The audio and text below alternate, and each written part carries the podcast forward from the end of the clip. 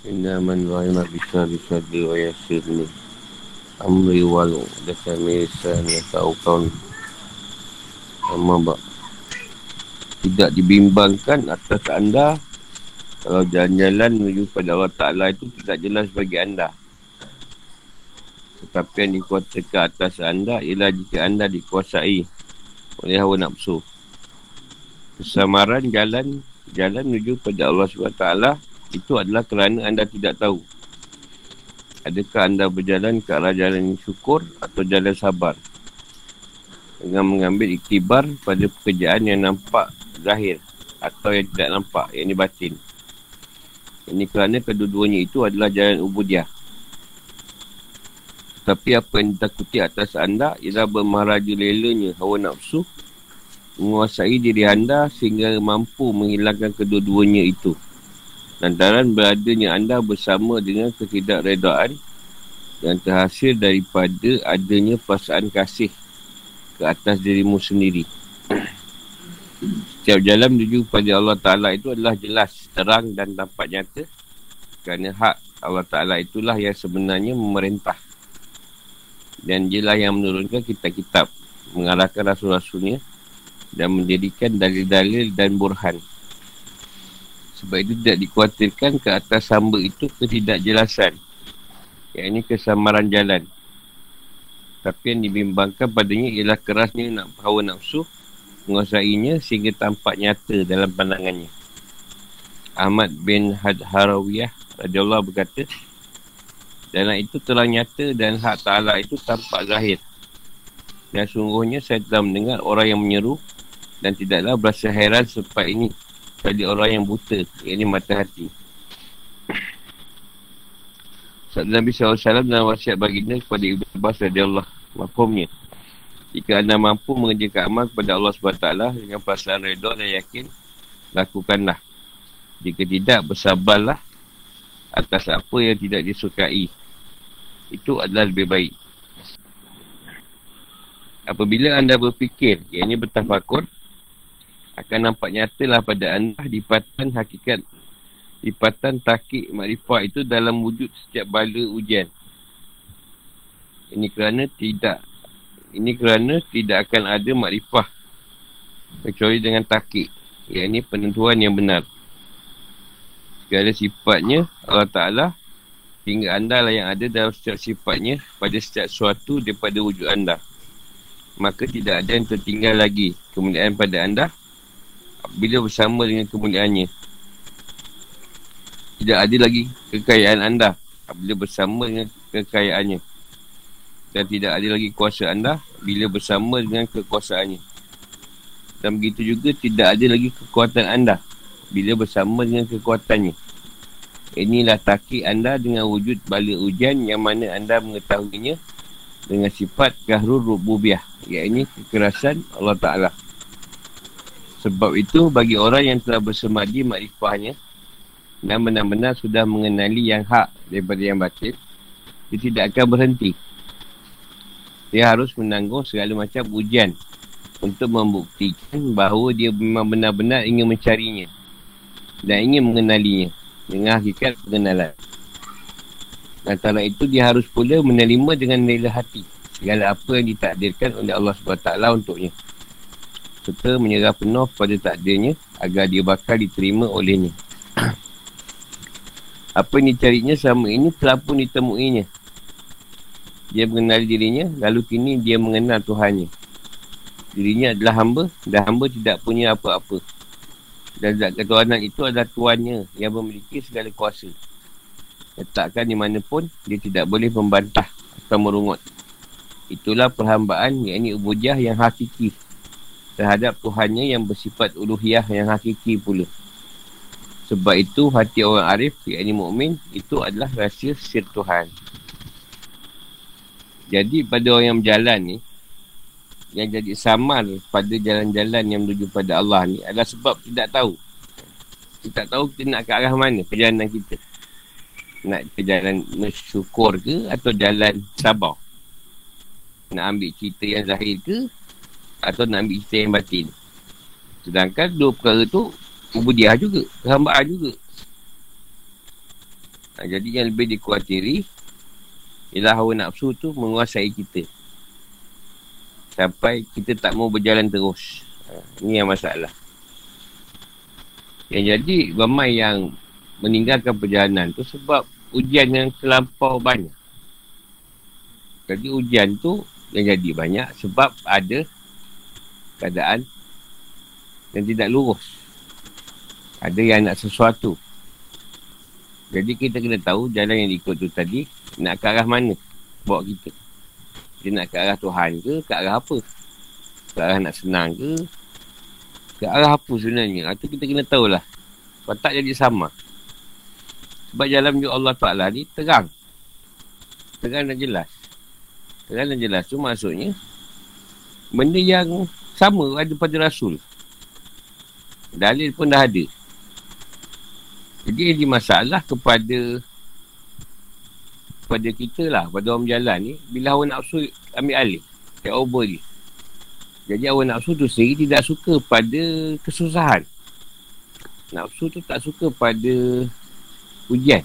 Nafsu, nafsu tak suka pada balak. Pada cubaan tak suka, dia nak senang ni. Kan kalau dia suka perempuan nak yang cantik. Tak nak yang tak boleh. Nafsu tu perangai macam tu. ha, tu yang kata dirisaukan kita jadi dikuasai nafsu tadi. Sampai benda yang terang pun jadi tak nampak. Sampai orang ajak pun kita dia tak dengar. Ha, tu yang kata dah buta dalam mata hati dia tu. Apa yang cerita pasal agama semua dia kata tak betul.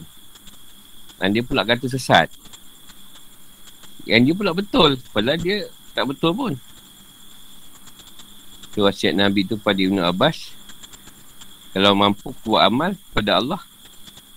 Dengan pasal reda dan yakin, buatlah. Ha, lakukanlah. Kalau tak mampu buat, sabarlah. Atau apa yang kita tak suka tu. Itu lebih baik. Jadi segala apa ujian Tuhan kat kita tu, kena sabarlah. Walaupun kita tak suka. Kemungkinan Tuhan suka. Tuhan memang suka uji kita benda yang kita tak suka. Kalau yang benda yang diuji tu kita suka, dah seronok kan? Ni mesti uji benda yang kita tak suka. Yang memang kita tak minat ujian tu. Itulah ujian yang kita akan hadap. Kita tak suka kucing. Kucing yang akan datang. Tak suka kucing, kucing yang akan datang. Kucing datang kita buang. Dia datang lagi. Dia akan uji dengan benda kita tak suka.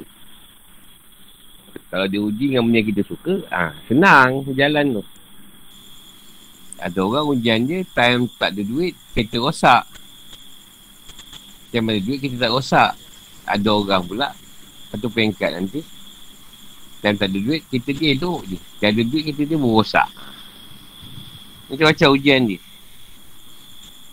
Dia kata kalau kita ikut awal nafsu Awal nafsu tidak reda Akan keadaan macam tu. Dia tak suka benda ni macam tu. Ha, ni banyak dia berlawan. Rasulullah kata Sukakan je lah. Walaupun kau tak suka keadaan yang Tuhan uji kau. Saya kebaik ya. Dia kata dia berfikir atau bertafakur Dia kata akan nampak nyata lah. Lipatan takir makrifah Itu dalam wujud setiap balak ujian Takik makrifah tu maknanya kita berpegang kepada apa yang kita kenal apa yang kita tahu daripada ilmu yang kita belajar. Ha, tu yang kita bertafakur tu, kita merenung. Atau kita berfikir balik. Apa keadaan? Kenapa Tuhan uji kita macam tu? Ha, kat situ bukan ada jawapan. Sebab tu dia kata tidak ada makrifah. Tidak ada pengenalan. Mengenal sesuai dengan takik. Takik tu kita yang pegang. Kita yang tentukan. Sama ada kita yakin tak yakin. Dengan apa yang Allah bagi tu. Sebab segala sifat Tuhan ada kat kita. Lepas tu bila kita faham, sifat Tuhan yang ada pada kita tu adalah sifat kehambaan. Maknanya hilanglah kemuliaan. Maknanya Allah yang mulia. Kita hina. Allah yang kaya, kita miskin. Allah yang berkuasa, kita lemah. Allah yang kuat, kita tak kuat. Tapi bila dia nak kita guna sifat tu, dia akan letak. Kekuatan itulah kekuatan kita. Kuasa dia tu kuasa kita. Kekayaan dia tu kekayaan kita. Kemuliaan Tuhan tu lah kemuliaan kita. Ha, tu kalau dia nak bagi guna. Jadi takik tu banyak berpegang. Kuatnya takik kita tu sebab wujud ujian. Dan Tuhan bagi ujian dalam bentuk yang keras lah. Itu dia menunjukkan sifat kahar, kahar dia. Kerasnya Allah SWT tu dengan ujian dia bagi. Sebab tu bagi orang yang telah makrifah lah. Yang memang dah faham keadaan Tuhan tu. Dan dah mengenal yang benar dengan yang yang palsu. Tidak akan berhenti. Tidak akan berhenti daripada perjalanan. Sebab dia faham itu semua ujian dia dengan tanggung. Sebab itu dia nak buktikan yang diri dia memang nakkan Tuhan. Bukan main-main. Mari nak kenal Tuhan. Mari nak terima apa yang Tuhan letak kat dia. Nak serah diri dia. Supaya Tuhan terima dia. Sampai dia dapat temui apa yang dia cari. Sampai dia boleh mengenal Tuhan. Ha, dia, dia akan faham yang dia adalah hamba. Jadi hamba ni tak adalah apa-apa. Jadi Tuhan tu yang, yang memiliki segala kuasa. Jadi apa pun Tuhan bagi kat dia tak ada membantah atau mengungut. Itu kan bayar sejati lah. Jadi bagi orang Arif tu, orang tahu orang mukmin tu, itulah rahsia si Tuhan. Jadi banyaklah dia dia memegang rahsia-rahsia Tuhan tu tadi. Sebab dah nyata kehambaan dia, uluhiyah dia. Tak sampai pada ketuhanan tu. Jadi kita ni kadang uji sikit pun Banyak dia punya pertelingkahan Tak sangka dia. Maknanya kita belum dapat Dapat memegang. Masalah. Sambung. Maksudnya Allah Ta'ala Tuhan yang telah menutupi rasa-rasa sir Keistimewaan orang Arif Yang ini waliullah dengan sebab tampak nyatanya sifat basariah. Sifat basariah ni sifat yang umum pada manusia dan telah ternyata kebesaran dan rupiah. Ini ketuanan Allah Ta'ala. Yang memperlihatkan kepada manusia sifat-sifat kehambaan. Ini tentang ubudiah. Dan kelegahan makhluknya. Ini kerana rahsia sir wujud makhluk dan nikmat menjadikan itu sebagai sebab untuk memperlihat dan menyatakan kepada manusia makrifah kebesaran Tuhannya dan kudratnya. Maksudnya firman Allah Ta'ala dalam surah Al-Zariyat Ayat 56 Muhammad ma wa ma halaktu jini wal ins ila budun. Artinya ingatlah aku tidak menciptakan jin dan manusia Melainkan untuk menyeka, menyembah dan beribadah padaku Ma'rifatullah Ta'ala itu adalah bertujuan untuk membiasakan seseorang hamba itu Agar sentiasa berada dalam keadaan ubudiah atau kehambaan sedang sentiasa berkeadaan ubudiyah itu pula adalah bertujuan agar ia sentiasa berada dalam keadaan fakir dengan meninggalkan ikhtiar dan takbirnya. Itulah apa yang dikenaki oleh Allah SWT terhadap makhluknya. Dan sebab itulah siapa yang jahil dan bodoh terhadap apa yang diingini oleh Allah SWT pasti ia akan tersesat daripada jalan, daripada jalan hidayah. Dalam makrifah dan petunjuk. Ketahuilah bahawa bila sah adabmu bersama dengan Tuhanmu, pasti anda akan dikurniakan ijabah. Ya, ini jawapan yang positif yang diterima oleh Allah Ta'ala tanpa meminta. Dan adab yang paling besar itu ialah jika anda meninggalkan terus kehendakmu dengan menurut kehendak Tuhanmu. Dan sebab itu, Ibn Atta'illah telah menegaskan dalam kitab beliau yang berjudul Tanwir dalam usaha menggugurkan takbir dengan berkata jika anda ingin usul Yang sampai kepada yang dikedaki Allah Ta'ala Maka demikian itu Samalah seperti tidak ada kehendak anda bersama dengannya. Jika wujudkan kita rahsia sir Atau rahsia dia pada makhluk ni tadi Sebagai satu nikmat. Supaya manusia tu nampak nyata Yang Allah tu wujud. Dan Allah tu yang menjadikan kita Tu dia kata firman dia tu Tidak dijadikan Tidak aku jadikan dia dan manusia kan untuk menyembah aku Dan beribadat Jadi memang Tuhan jadikan dia dan manusia tu Tak ada lain Selain nak menyembah dan beribadah pada dia. Jadi makrifah mengenal Allah tadi tujuan membersihkan kita. Jadi hamba yang sesa dalam keadaan kehambaan. Yang sesa tak dalam patuh pada dia. Merasa diri kita fakir lah. Tak ada apa-apa. Yang ada Allah. Usaha yang ada pada kita pun usaha Allah. Yang Allah bagi. Itu apa yang Allah bagi. Apa yang kita buat pun Allah yang uruskan. Itu yang Allah nak supaya kita memandang di setiasa. Sebab tu dia kata siapa yang jahil dan bodoh tak nak terima apa yang Allah letakkan, ha, dia akan tersesat. Kau sesatkan dia daripada jalan hidayah. Atau jalan makrifat dan tak boleh susah lah buat petunjuk. Ha, dia sendiri awal-awal dah tolak. Tak mau ikut. Jadi kalau kita sah hadap kita dengan Tuhan, betullah hadap kita. Maksudnya setiap jawapan yang kita muskil ke, yang kita tak faham tu, Tuhan si akan jawab. Dia si akan beritahu kita. Atau apa yang kita ragukan tu. Dia sendiri jawab. Jadi adab paling besar tu meninggalkan terus kendak kita. Ha, dan ikut kendak dia.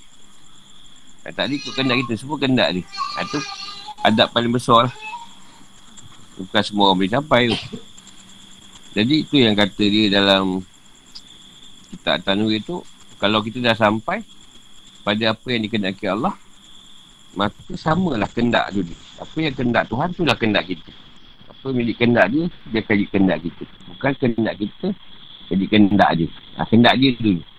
Sebab dia tak ada kendak. Kendak kita pun dia yang wujudkan. Dia yang suruh. Kalau dia tak berkendak, tak ada lah. Kosong lah.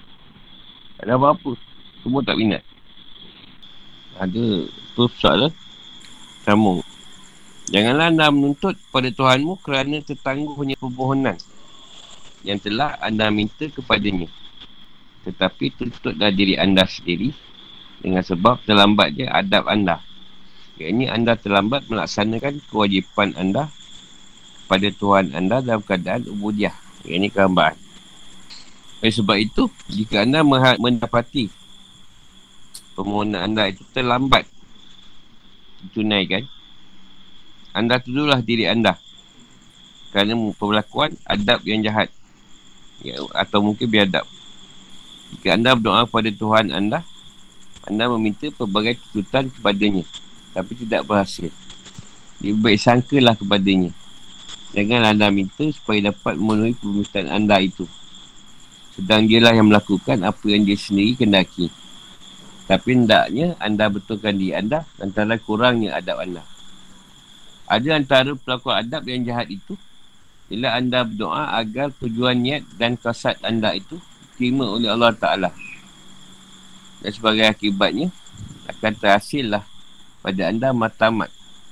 Yang ini anda ada tujuan tertentu yang boleh membawa kecelakaan dan kecacatan dalam kesempurnaan ubudiah.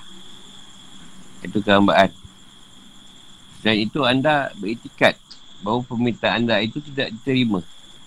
Sedang pada lahirnya, permintaan anda itu diterima tanpa syarat tapi diberikannya kepada anda lantaran adanya musiat anda. Dan ada pula adab yang jahat itu ialah anda berpaling dan enggan mematuhi hukumnya kerana terlambatnya atau tertangguhnya permintaan yang telah anda minta padanya. Inilah pelaku adab yang paling jahat. Tegasnya adab itu adalah kepala aset, kepala harta. Yang ini aset yang paling utama kepada si salik atau orang yang soleh ni.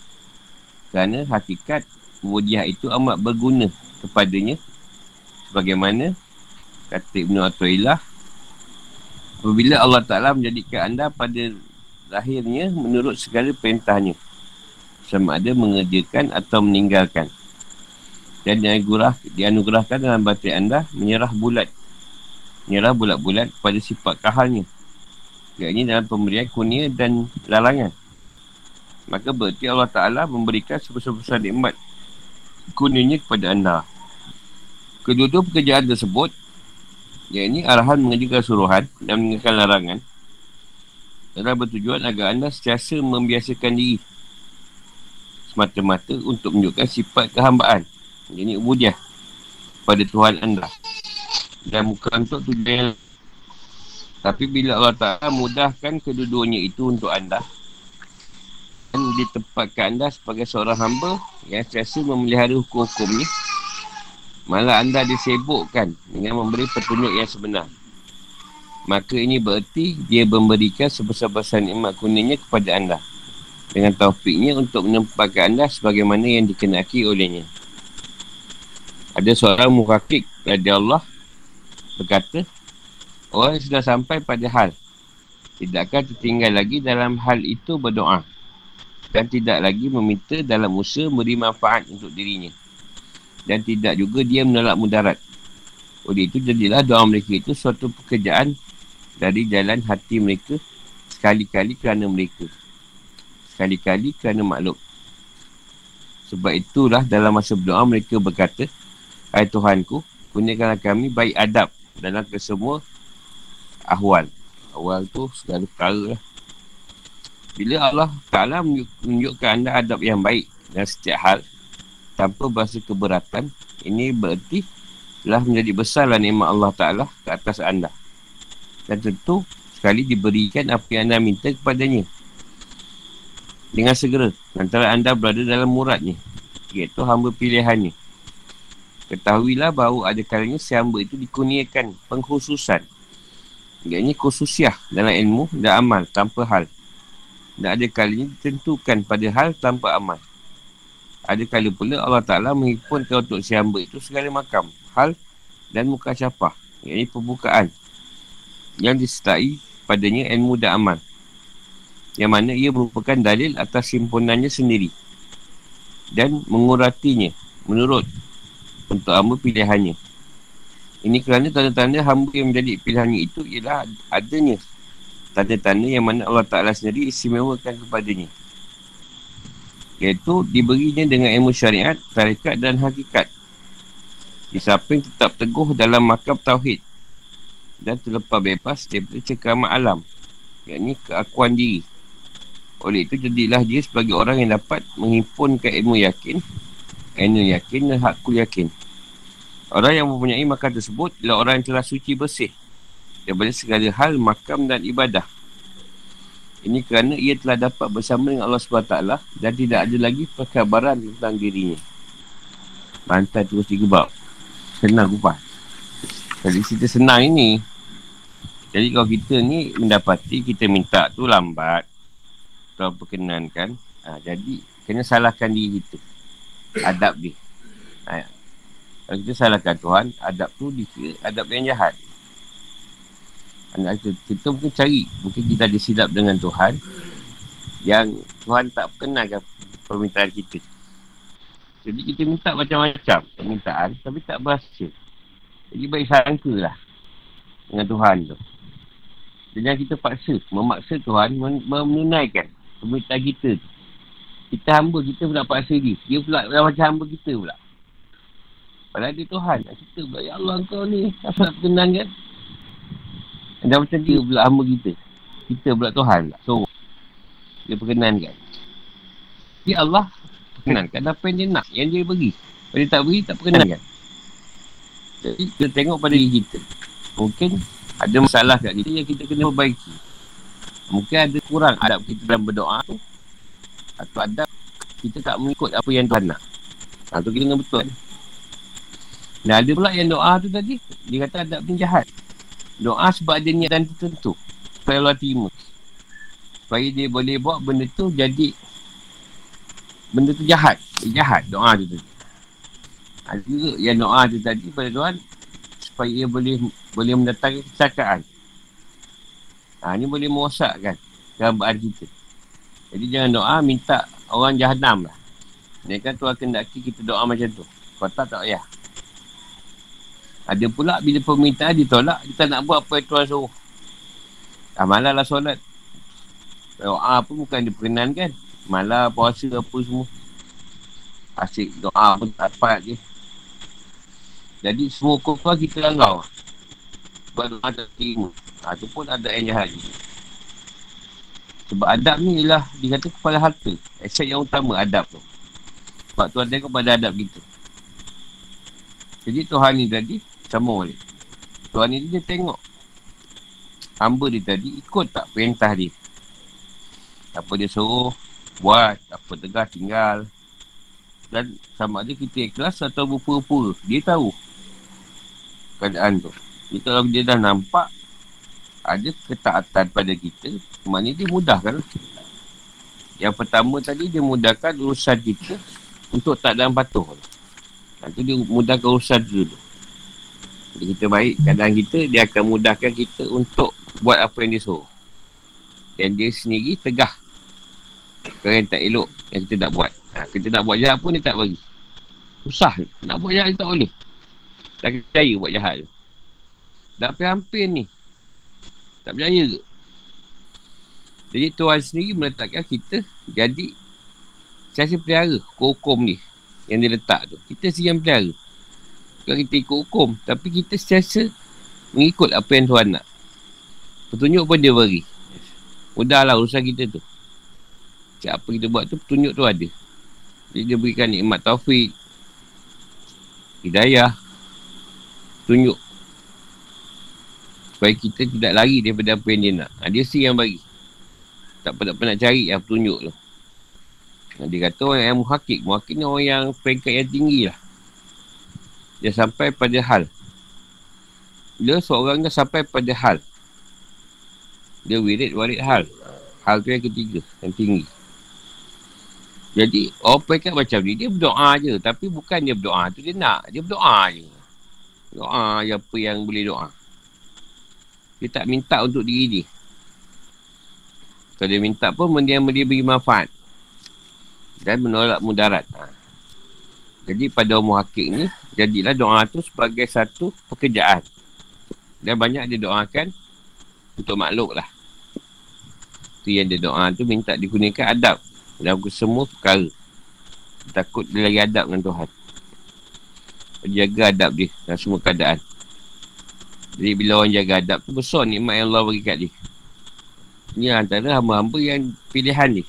Yang beradab ni. Sebab tu ada syekh dia sebut Iblis tu banyak agak ilmu tapi tak beradab.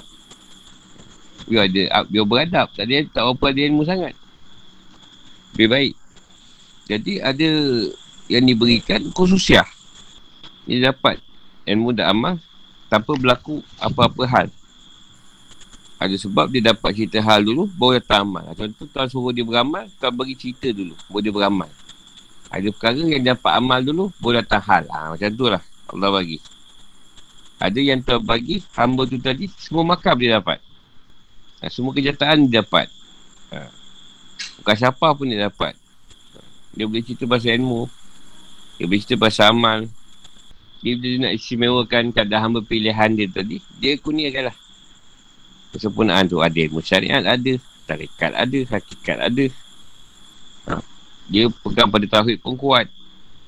Dia tak terikat pada cerita alam ni dari dunia ni. Ha, ni dapat orang dapat pegang. Pada ilmu yakin ilmu yakin nak gue yakin. Semua ni dah bersih makam ni. Dia dapat bersama dengan Tuhan. Dia tak sibuk lagi sibuk hal diri dia. Dia dah tahu dah Tuhan macam mana? Tak ada sibuk hal diri dia je. Dia sibukkan hal Tuhan je. Ada soalan lah. Tak kau tak ada soalan je. Assalamualaikum Guru. Ya ni masukkan ah, dengan... Dia, dia. Uh, orang-orang online nanti last eh. Simpan tu soalan. Ha, dia, dia bagi pada yang ada kat sini tu ya. Abang Sudin. Baik Guru, baik. Asam pedas. Ah, macam? Alhamdulillah. Hmm. Sampai pedas Ikan barang ada ke? Ada juga. Tapi Belakang tak ada nampak dia Dua tiga hari ni. Senyap je oh, Tak apa tak apa. Kalau ada nanti insyaAllah. Habis buat tadi? Okay okay Itu dia tuan tunjuk lah. Kadang tunjuk tu. Cuma yang penting kita nak sabar kan? Kalau tak sabar habis lah. Kita kan batal balik kan? Ha, Kita kan batal balik.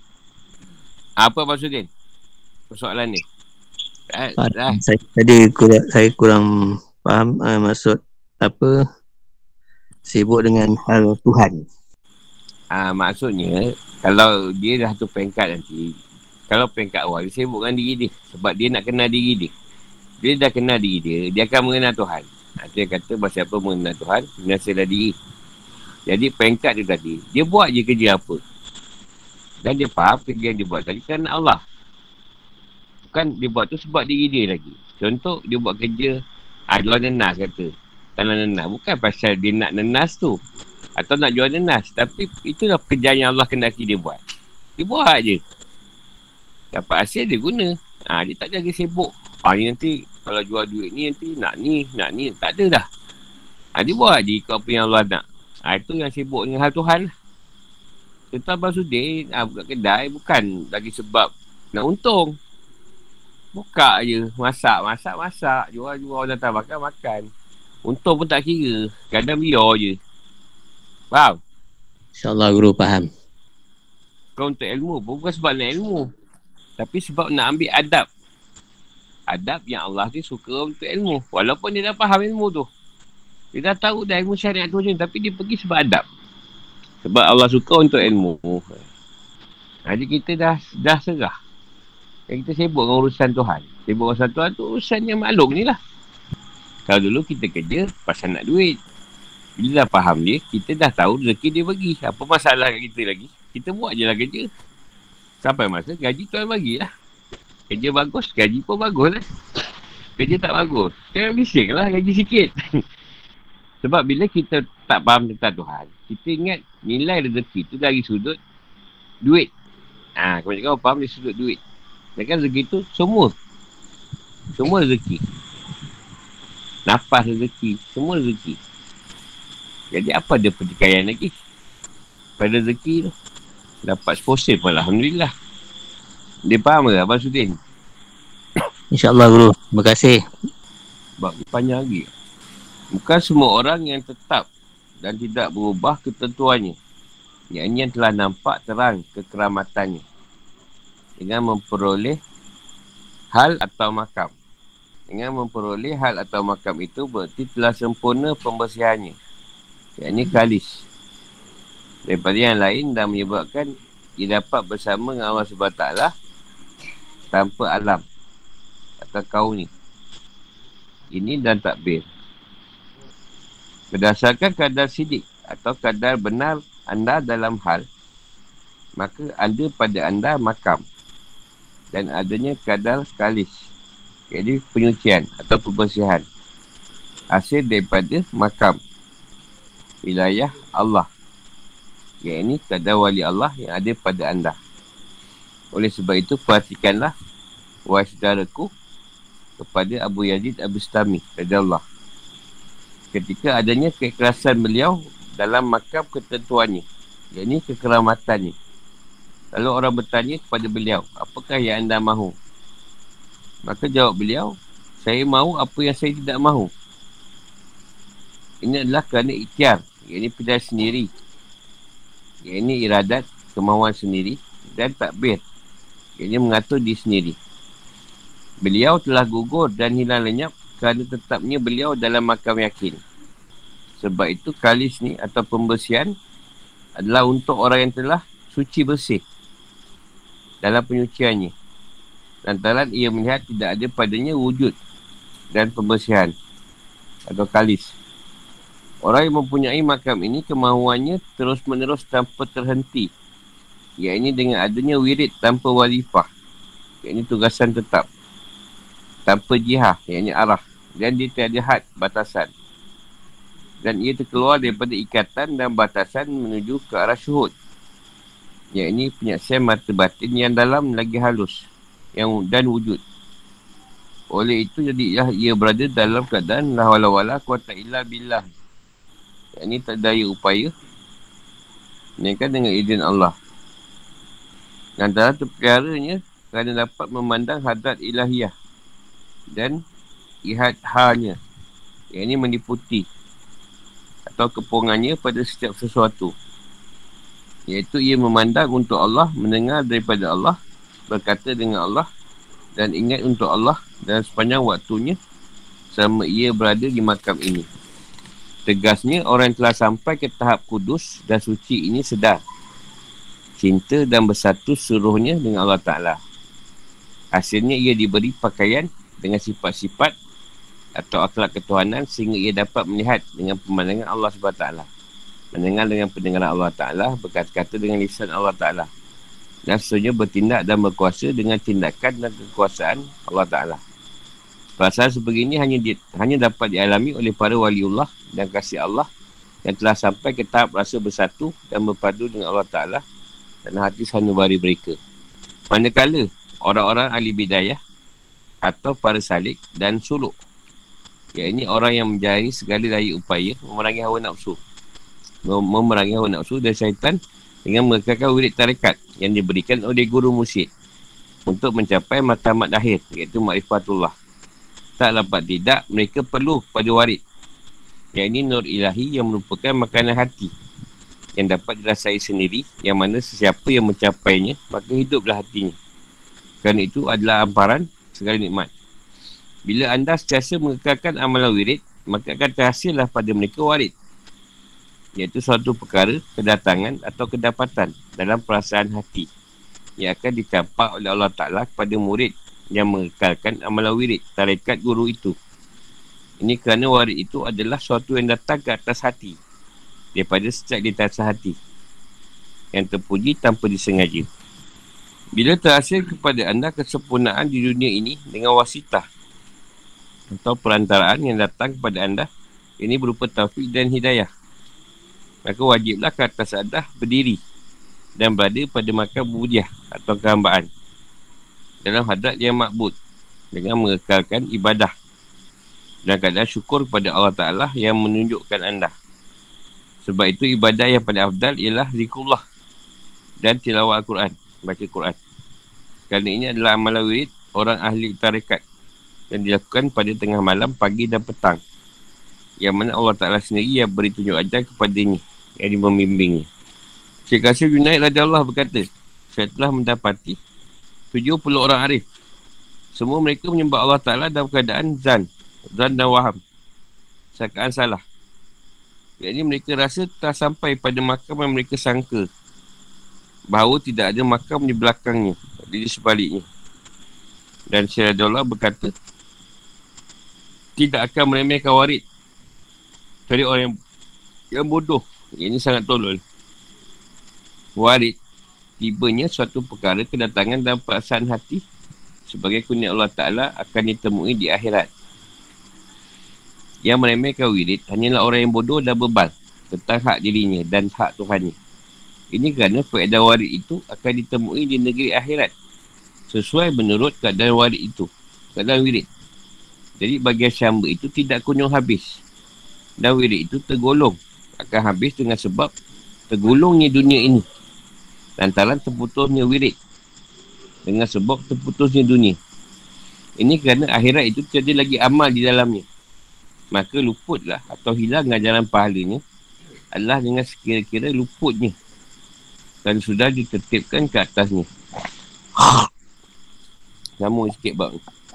Dan sebab sesuatu yang paling utama yang harus diperhatikan oleh seseorang ialah yang tidak kunjung habis wujudnya.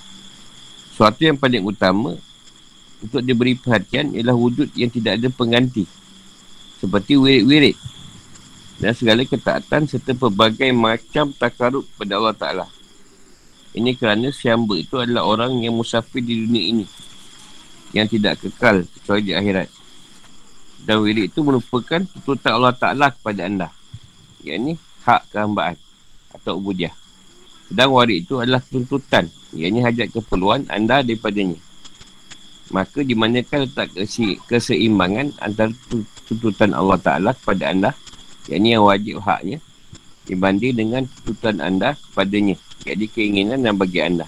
Eh, sebab lain pula. Dia berdasarkan keadaan kebenaran yang ada pada kita. Dalam segala perkara. Pada keadaan makam atau keikhlasan yang kita dapat daripada makam.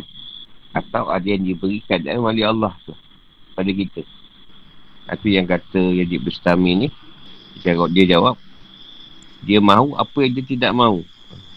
Sebab ikhtiar kehendak atau apa yang teratur pada diri dia semua dah ditentukan Tuhan. Jadi apa yang dia nak dia tahu tak dapat. Tapi kalau Tuhan nak dapat. Macam tu lah dia kata aku aku nak apa yang aku tidak mahu sebab yang kita nak tu, Tuhan tak belum tentu nak. Dan apa yang Allah nak tu, itu yang kita kena buat. Yang kita nak belum tentu dapat. Ha, ni yang dia hilang. Lenyap dalam keadaan teguhnya dia. Pada makan yakin. Yakin pada Allah. Jadi pada orang yang telah suci, bersih, atau penyucian tadi, dah penyucian ni, dia tak nampak wujudnya. Dia tak nampak wujud dia dari wujud dia tadi dalam keadaan penyucian lagi. Ha, dia meletakkan semua perkara tu daripada Allah. Dia tak letak sakit tu penyucian tak ada. Sakit tu gangguan tak ada. Semua Allah bagi. Dia tak nampak lagi wujud benda-benda penyucian. Jadi orang macam ni kemauan dia terus menerus. Tak ada berhenti lagi.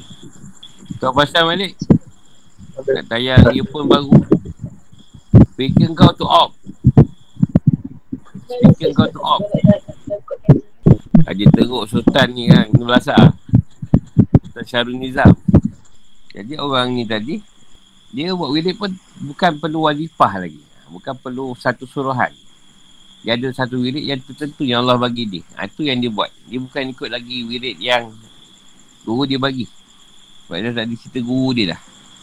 Jadi dia dah buat tu bukan sebab sebab penyucian lagi. Dan dia tidak ada kira-kira pada amalan dia tadi. Dia nak buat, dia buat. Tak ada kira-kira dah. Dan tidak ada tujuan atau wirid tadi. Bukan wirid ni sebab nak nyuci makam ke tak ada. Dia buat je. Jadi orang ni yang terkeluar daripada ikatan dan batas.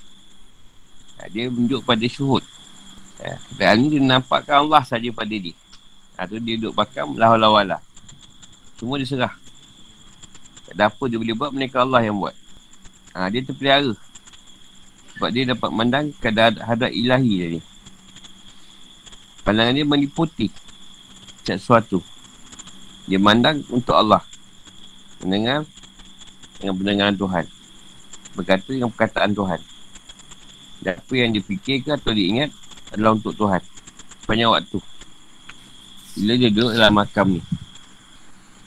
Orang yang sampai ke tak kudus dan suci ini sedar, cinta dan bersatu. Dia sampai ke tak ni dah suci orang ni. Dia bersatu dengan Tuhan. Kita hanya pada Tuhan. Ha, ni yang dia beri pakaian. Atau sifat atau akhlak Tuhan. Pada diri dia. Supaya apa yang dipandang tadi dengan pandangan Allah. Mendengar tadi dengan pandangan Allah.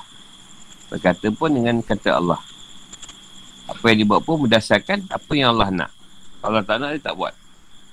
Dan benda ini dapat dialami oleh para waliullah. Dan kasih Allah akan sampai ke tahap bersatu. Dan sementara orang-orang bidayah. Ada bidayah ni orang yang menerima hidayah lagi. Atau orang salik dan suluk. Ni yang orang tengah dalam keadaan memeragi hawa nafsu dan tengah melawan syaitan. Ha, dia mesti mengekalkan wirid dia. Apa yang guru bagi, dia mesti bawa. Sampai dia boleh sampai keadaan makrifatullah tadi. Sebab dia perlukan warid. Sebab bila dia buat wirid, warid yang berupa nur, nur ilahi ni akan menyuci ke hati dia. Jadi makanan pada dia. Maka hidup hati dia tadi. Kalau dia tak bawa wirid tu, hati dia hati dia akan kusut akan akan stop penyucian tu. Ha, dia dapat rasa nikmat kat situ. Bila dia wirid, dia akan rasa nikmat wirid tu. Bila warid tu datang. Jadi ha, dia mesti kekal dalam keadaan malam wirid tu. Sampai dapat kedapatan rasa hati yang Tuhan campak pada dia. Dan bila dia campak keadaan tu, ah tu datang isi komah. Isi komah tu kita sesa buat. Tak tinggal dia. Ya, apa terlintas tu, itulah warid sama ada secara terpuji atau sengaja. Tak sengaja atau sengaja, ha, apa yang biasa tu tu dia warid. Tuan bagi. Ketika amalan tu lah. Kau ramah tu kau dapat apa ke apa, ha, tu warid lah. Warid tu jadi hal. Hal tu tak jadilah kenyataan. Ada yang dapat alamat mimpi. Jadi tu hantar perantaraan atau wasitah tu dalam keadaan tertunjuk. Taufik dan hidayah dia. Apa? Soft rock. Ini mesti nak buat umpan kat tadi. Eh. Dia nak rasa buat umpan dia esok tu mancing. Kekerik ke tak? Sipalah buat ni umpan. Dah, dah tenang eh keadaan. iklan, iklan. Jadi bila kita duduk dalam keadaan perantaraan Tuhan yang sampai kepada kita dan bentuk taufik hidayah tadi. Dia orang kata wajib kita berdiri waktu ubudiah. Ini adalah hadat yang makbul. Ini hadat yang disembah atau penyembahan. Sebab kita nak kekalkan atau nak istiqomahkan ibadat kita tadi. Dan ketika ni kita bukan beramal ibadat kerana suatu surga pahala. Tapi lebih kepada, kepada mensyukuri. Macam Rasulullah sebut, adakah bersahabat tadi Rasulullah kan dah memang kompon syurga. Apa kau nak buat ibadah lagi? Rasulullah kata, salahkah aku mensyukuri nikmat Allah? Jadi dia kata buat benda ibadah ni sebab kesyukuran. Kita syukur. Sebab syukur tadi sebab kita dah diberi kesempurnaan dunia tu. Itu yang kita kena buat amal ibadah. Sebab tu bagi orang yang bawa cerita tarikat ni, dua amalan tu. Yang utama. Zikullah dengan baca Quran. Itu yang akan jadi amalan kita. Sebab biasa kalau kita baca Quran, kalau kita baca tafsir, dia akan bagi cerita yang lain. Sebab kita baca ada cerita dia. Ha, dia beri tunjuk ajar masa kita buat benda tu. Tak kisahlah masa kita wirid ke, Zikrullah ke ataupun kita baca Quran tu, dia akan bagi cerita. Dah dengar mesti dapat kan. Itu yang Rasa Unit kata, dia jumpa 70 orang Arif. Yang dia kata sembah Allah dan keadaan Zan dan Waham. Salah sangka. Dia sangka Arif ni dah sampai pada makam yang yang betul-betul sampai. Ini tidak.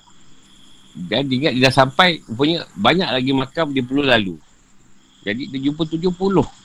Yang dalam keadaan rasa dah sampai. Sebab orang ni bila dia rasa sampai, dia akan tinggalkan wirid. Itu dia kata tak akan meremehkan wirid. Jadi orang yang bodoh. Sebab wirid tadi yang boleh datangkan warid. Jadi bila kita tak wirid, macam nak datang perasaan hati kita. Sebab warid tu tadi, dia bersambung sampai akhirat. Sebab tu dia kata bahawa siapa yang buat wirid tadi, dia akan temui ke akhirat ni. Sesuai dengan wirid yang dia bawa. Kalau kau buat wirid tu, Allah Akbar, akhirat tu cerita Allah Akbar yang akan keluar. Jadi bagian kau pada wirid tadi tu, tidak akan habis ke akhirat tu. Wirid tu takkan habis lah. Wirid tu dia mati, dia selesai. Sebab bila kita mati, kau takkan takkan beramal lagi. Tak masa mati. Minta maaf malaikat eh, saya nak beramal ni masuk waktu maghrib. Mereka kata tak payah dah. Kau dah selesai lah. Tak ada. Tapi warid tadi. Warid yang kita buat daripada wirid tu akan bersambung.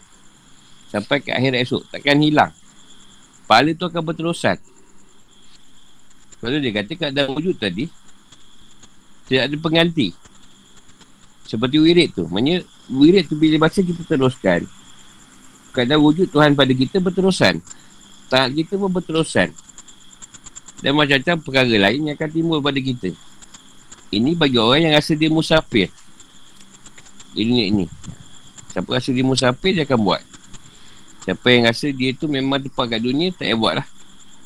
Sebab pada kita yang kekal kat akhirat je. Sampai situ tu. Tadi tu lebih bab. Panjang pula pasal ni. Kalau tak aku baca juga. Pada dua muka surat. Tiga muka surat lah. Sampai situ tu.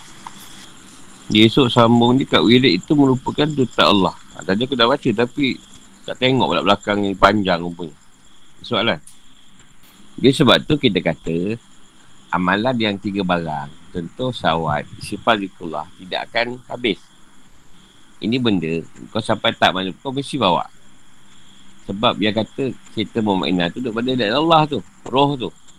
Jadi ni tiga Jangan berhenti sebab tiga perkara ni tadi akan memperbaiki zahir kau. Ha, yang disebut tadi, warid tadi tu, bila kau kekalkan benda ni. Satu lagi, zikir yang tidak ada walipah disebut. Itu guru bagi. Contoh pada kau keluar zikir, uh, Allahu kata. Ha, jadi, ha, itu yang guru bagi supaya jadi amalan kau supaya masa. Ini zikir yang tidak ada batas. Tidak ada kiraan dia kat situ. Ha, zikir tu tadi. Ha, tu lain. Tapi yang tiga barang tu. Ha, itu jangan tinggal. Jadi, tiga barang bila kau bawa, berterusan lah walid kau. Sampai ke sana esok. Pertamanya, kenapa kau buat sawat? Sebab Rasulullah kata, Rasulullah beri syafaat. Siapa sawat tak aku, syafaat. Siapa tak sawat tak aku, bukan umat aku kata dia. Dan kita sawat berterusan. Sawat ni akan bawa ke sana esok. Dia sifat. Kita ambil cerita, Allah suka. Hamba dia buat dosa, dan saya minta ampun. Jadi kalau kau rasa, walaupun kau tak berdosa, kau kena minta ampun juga. Macam Rasulullah buat. Itu sebab istighfar je. Tiga adalah Allah. Ha, tu zikrullah. Tauhid. Okay, kau siasa bawa. Kau siasa duduk dalam makam Tauhid.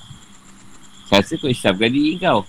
Ha, dia kadang kau tak, tak lupa bawa. Ha. Sebab dia kata, ada orang Arif yang si kata menjumpa, rasa dah sampai. Dia tak perlu lah buat benda ni lagi. Ha, itu masalah yang berlaku lah. Ada zan dan waham. Biasa dia dah sampai pada makam yang sepatutnya, tak perlu bawa lagi. Sedangkan warid tu tadi, keterusan sampai akhirat esok. Ha. Yang kau tak boleh kekalkan. Sebab dia dah satu keadaan, engkau ikut kebatinan. Sebab kalau kau nak mencapai makrifah tu lah, mesti ada zahir dan batin. Sebab makrifah tu memang dia letak pada syariat dan hakikat. Mesti ada syariat, mesti ada hakikat. Kalau kau buat hakikat je, tak makrifah lagi. Kalau kau buat syariat saja pun tak makrifah juga. Mesti dua perkara. Nah, tu yang kau kena buat. Usahakan lah. Kau nak sampai kat Tuhan kan? Aku usahalah sendiri. Takkan aku nak tolong kau pula. Dah semayang belum? Dah wirid tak? Faham maghrib je? Pasal. Dah wirid belum? Wah, penat lah aku. Masuk grup. Anda semua kena berzikir eh. Wah, penat gue. Kau dah begitu, kau buat je lah. Jadi, kita sendiri yang berusaha nak buat macam mana. Sibuk mana pun, macam mana kita boleh buat. Yelah, aku sosial tu tadi. Dah keluar pada satu keadaan, satu-satu zikir je. Ha, kau dulu kena buat banyak. Sekarang tak. Ha, sosial tu dia akan keluar dalam bentuk apa yang kau kena bawa. Kata kau buat sifat. Sifat je lah. Tak perlu kau bawa sampai subhanallah tu. Ha, kau kan lalu nanti. Satu-satu zikir. Kadang zikir tu tak ikut law. Kadang-kadang tuan pergi makam lain dulu kat kau. Ha, atau tempat zikir yang lain dulu. Jadi kadang tak ikut law. Dia, dia ada yang ikut, ada yang tak ikut. Jadi tak perlu ikut law sangat. Hmm? Ha. Ha. Hmm. Yalah maksudnya benda yang kata tak perlu dibuat tak payah buat lah. Kalau tak dia kena tangkap. Ibarat kata lah kita tadi beramal sebab nak usul ke sebab apa. Ha. Kadang-kadang kenangan tu tetap wujud. Ha.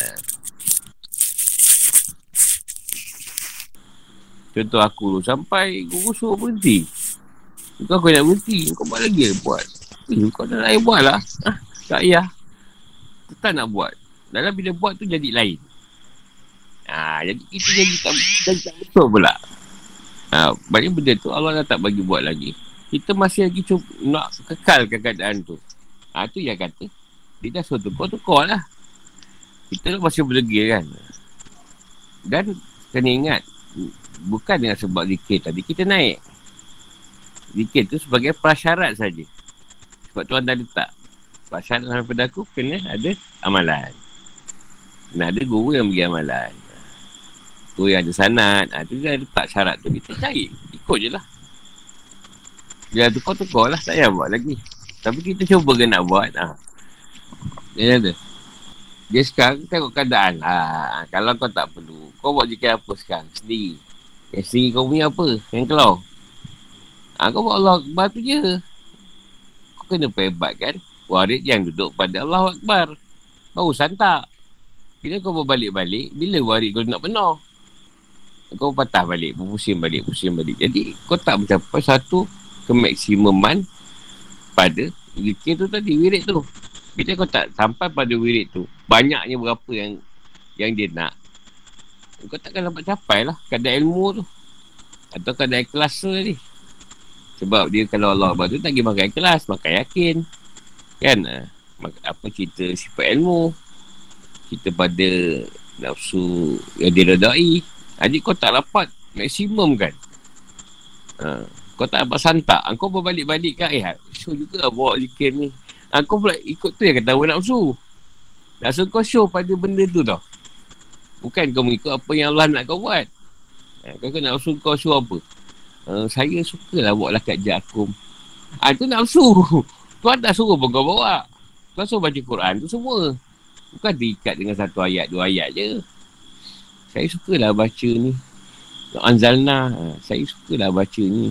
Saya suka. Ah, itu terikat. Dia nak kau buat apa? Itu yang kau bawa. Baca sampai maksimum. Sampai kau boleh pakai.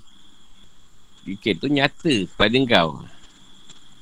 Kalau kau balik-balik patah lain, patah lain. Bila kau nak sampai keadaan yang tinggi tu? Dia ada. Dia pada aku lah.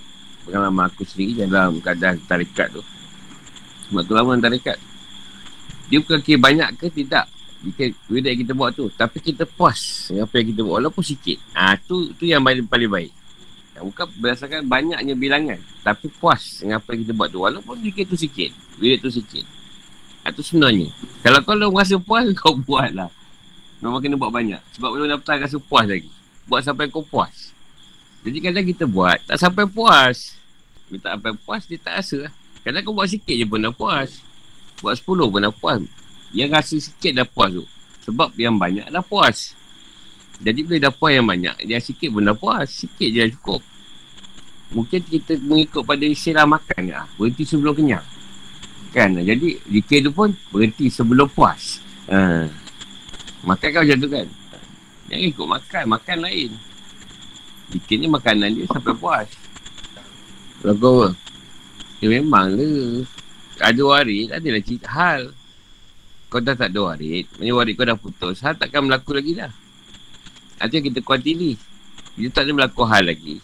Maksudnya kau akan stop. Kau akan balik nampak dunia balik. Ha, itu yang kita kuatir. Itu sudah berhentikan segala kita taufik dengan hidayah tu. Jadi kau dah patah balik kat dunia tu. Ini banyak jumpa tarikat atau sesi tarikat aku jumpa dululah. Satu pekat dia tak boleh pergi lagi. Dia akan balik pada dunia balik. Ha, jadi kamu murid sekali dia angkut masuk dunia. Sebab dia rasa dah, dah sampai jadi dah lah. Dah mungkin sakat tu je lah yang dia dapat. Ha, dia akan patah balik. Ha, itu yang salah sikit lah. Kata benda tu kena berterusan lah, sampai mati. Yang kata dunia kita makin baik, bukan kita buat lebih baik daripada dulu dunia tu. Tapi Tuhan yang baikkan dunia kita tau. Bukan maknanya, engkau engkau bekerja tu dengan lebih baik. Tidak. Engkau kerja sama je macam biasa. Tapi Tuhan yang memperelok dunia tu tadi. Ha, tu yang nak kena betulkan istilah tu. Kita usaha sama je macam dulu. Nah, contoh dulu, lima orang datang. Kalau aku ubat, orang bagi RM10. Kalau nak baikkan dunia kau, datang seorang. Tapi seorang tu bagi seratus. Ha, kan? Ha, dia baikkan dari sudut tu tau. Bukannya engkau mengubat bertambah orang. Ha, tapi orang datang seorang. Tapi bagi kau lima puluh. Dulu datang sepuluh orang bagi dua ringgit. Atau ada tu, terima kasih ya. Terima kasih je. Ha. Jadi bukanlah usaha tu tadi makin giat. Tidak, usaha sama je. Tapi tuan yang memperelokkan dunia tu. Atau dulu kita ada hutang, kita susah nak bayar. Dia Tuhan nak baikkan dunia kita. Dia datangkan satu kadang rasa yang kita senang bayar. Bukan duit gaji kita bertambah. Duit gaji rupa turga. Cuma kita dapat rasa senang membayarnya. Dulu susah nak bayar. Sampai sakut berbulan-bulan. Sebab rasa tak nak bayar tu kuat. Maksudnya kita nak tak ada waris tu berterusan lah.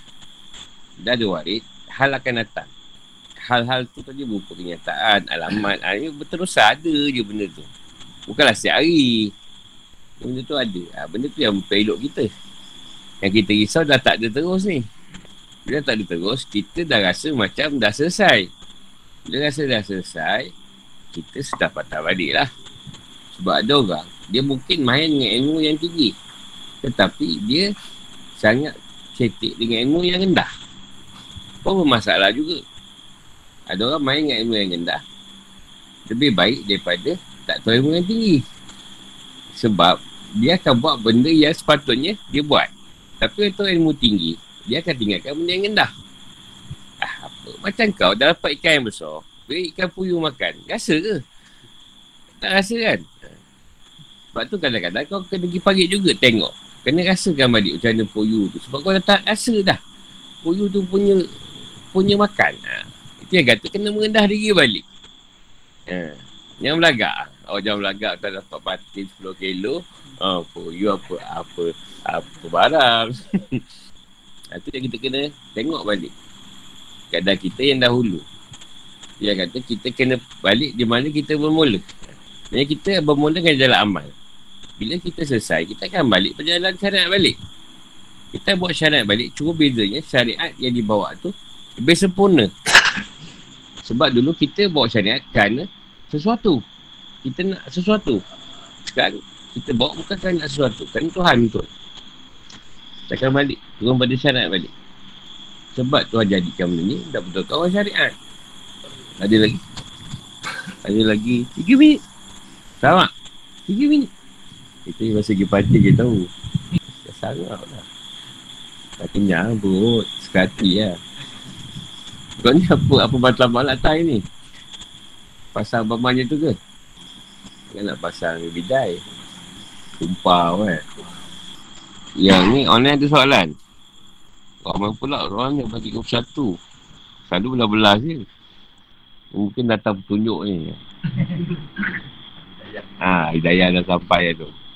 So, ramai, ramai online. Ha, bagi, apa ada soalan? Tak ada, habis ni. Kasih, Guru. Assalamualaikum. Waalaikumsalam warahmatullahi wabarakatuh. Terima Terima kasih. Terima kasih.